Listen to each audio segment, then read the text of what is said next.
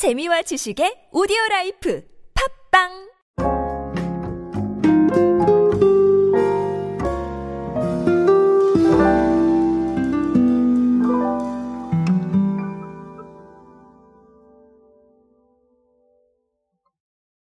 얼마 전에 우리가 어, 신세계 푸드라고 하면 이 이마트를 많이 생각을 하실 텐데 어, 이마트의 베이커리 매장과 온라인몰 ssg.com에서 구매할 수 있는 빵이 나왔었습니다. 뭐가 있냐면요. 어, 바로 밭두렁 옥수수 크림 소보로였습니다.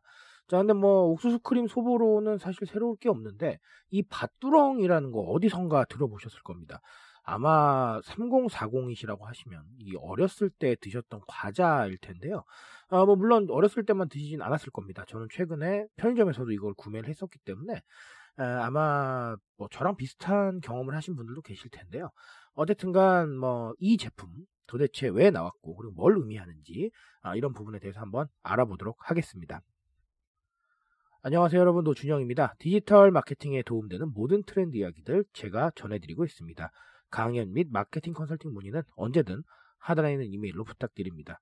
자, 일단은 제가 말씀드렸던 대로 어, 추억의 과자 밭두렁과 협업을 해서 밭두렁 옥수수 크림 소보로 자, 요걸 출시를 했다라는 겁니다. 3040 사이에서 최근 인기를 끄는 레트로 트렌드에 좀 주목을 했다라는 얘기가 있고요. 어, 빵 사이에 옥수수 크림을 채워 넣었고 어, 밭두렁의 오독오독한 식감은 corn crunch와 corn소보로 토핑으로 구현을 했다라는 겁니다. 어, 네, 재밌죠. 그렇죠? 그래서 신세계 푸드 관계자께서는 어떻게 말씀하셨냐면 3040 세대에게 먹는 재미와 함께 추억을 떠올리는 경험을 제공하기 위해서 협업을 진행을 했다라는 거. 자, 이렇게 말씀을 해 주셨습니다. 여러 가지 얘기를 사실 드릴 수 있을 거고요. 뭐 이걸로 한 시간을 넘게 얘기를 드릴 수도 있을 것 같습니다. 하지만 뭐 오디오 클립은 그렇게 되면 안 되겠죠. 일단은 제가 2019년에 인싸의 시대 그들은 무엇에 지갑을 여는가라는 책을 냈었는데요.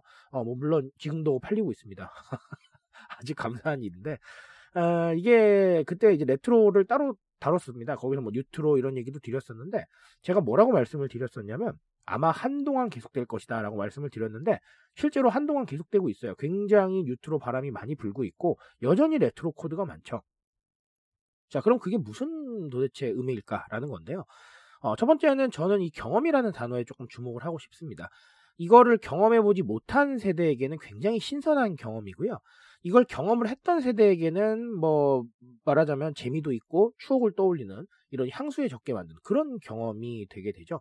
그러니까 어떤 세대든 간에 이런 경험을 제공을 할 수 있다라는 겁니다. 어, 이런 거는 굉장히 중요할 수밖에 없는 게요. 우리가 이 경험이라는 단어에 굉장히 많이 집중을 하고 있죠. 새로운 경험을 주기 위해서 굉장히 많은 노력을 하고 있고요. 뭐 샘플 키트를 준다든지 아니면 메타버스 체험을 한다든지 굉장히 다양한 방법들이 동원이 되고 있습니다. 심지어 요즘은 팝업 스토어의 시대라고 해서 팝업 스토어 정말 많이들 하시죠. 어, 그런 것처럼 경험을 주기 위해서 여러 가지 방법들을 동원을 하고 있는데 사실 레트로가 어떻게 보면 어, 이게 뭐 무조건 이런 건 아니겠지만 그 방법들보다 약간 쉬울 수 있다는 거예요. 메타버스 다 구현하시고 팝업 스토어 다 세팅하시고 이거보다는 우리가 과거에 뭘 했었고 그리고 어떤 좀 협업이 가능할까 생각하는 게 조금 더 빠를 수 있는 부분도 있거든요. 자, 그러니까 레트로라는 거는 단순히 과거를 소환하는 게 아니라 어떤 세대에게라도 좀 경험적인 측면에서 다가갈 수 있다. 단 이 경험이 주는 감흥은 조금 다를 수 있다라고 보시면 되겠습니다. 자, 그리고 또 다른 하나는 저는 항상 강조드리는 게 있어요. 이 각인 효과라는 게 상당히 무섭습니다. 무슨 얘기냐면 우리 포켓몬빵에서 이미 경험을 해보셨을 거예요. 우리가 어렸을 때 무언가 포켓몬빵으로 추억이 있고요. 무언가 했던 경험들이 있어요. 자, 그럼 그것들이 각인이 되어 있다가 그 각인으로 성장을 해서 다시 만나니까 엄청난 효과를 발휘했죠.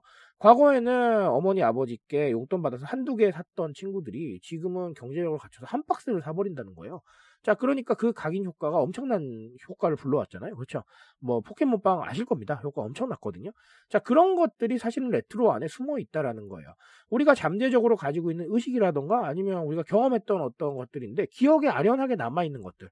이런 것들을 경제력을 갖추고 나서 만났을 때는 상당히 무서운 효과가 나올 수가 있다라는 거예요.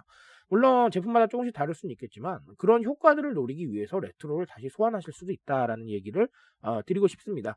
사실은 이 각인 효과라는 거는 저는 너무 중요하다고 생각을 해요. 그래서 언제나 대중들이 뛰어놀 수 있는 플랫폼을 우리가 구축을 해야 되고 대중들이 언제나 찾을 수 있는 컨텐츠를 우리가 만들어내야 된다라고 말씀을 드리는 게 다 그런 것 때문이에요. 단발적인 조회나 단발적인 접근도 되겠지만 이게 반복적으로 접근했을 때 각인 효과가 어마어마하거든요. 자, 이런 부분들에 좀 주목해 보셨으면 좋겠습니다. 자, 오늘 밭두렁과 관련된 이야기로 두 가지 또 말씀을 드렸는데요. 언제나 똑같습니다. 여러분들 입장에서 한 번 더 고민해 보시고요. 더 많은 이야기가 필요하시다면 언제든 불러주시면 제가 또 가서 강연으로 말씀드릴 수 있도록 하겠습니다. 저는 오늘 여기까지 말씀드리겠습니다. 트렌드에 대한 이야기 제가 책임지고 있습니다. 그 책임감에서 열심히 뛰고 있으니까요. 공감해 주신다면 언제나 뜨거운 지식으로 보답드리겠습니다. 오늘도 인싸 되세요, 여러분. 감사합니다.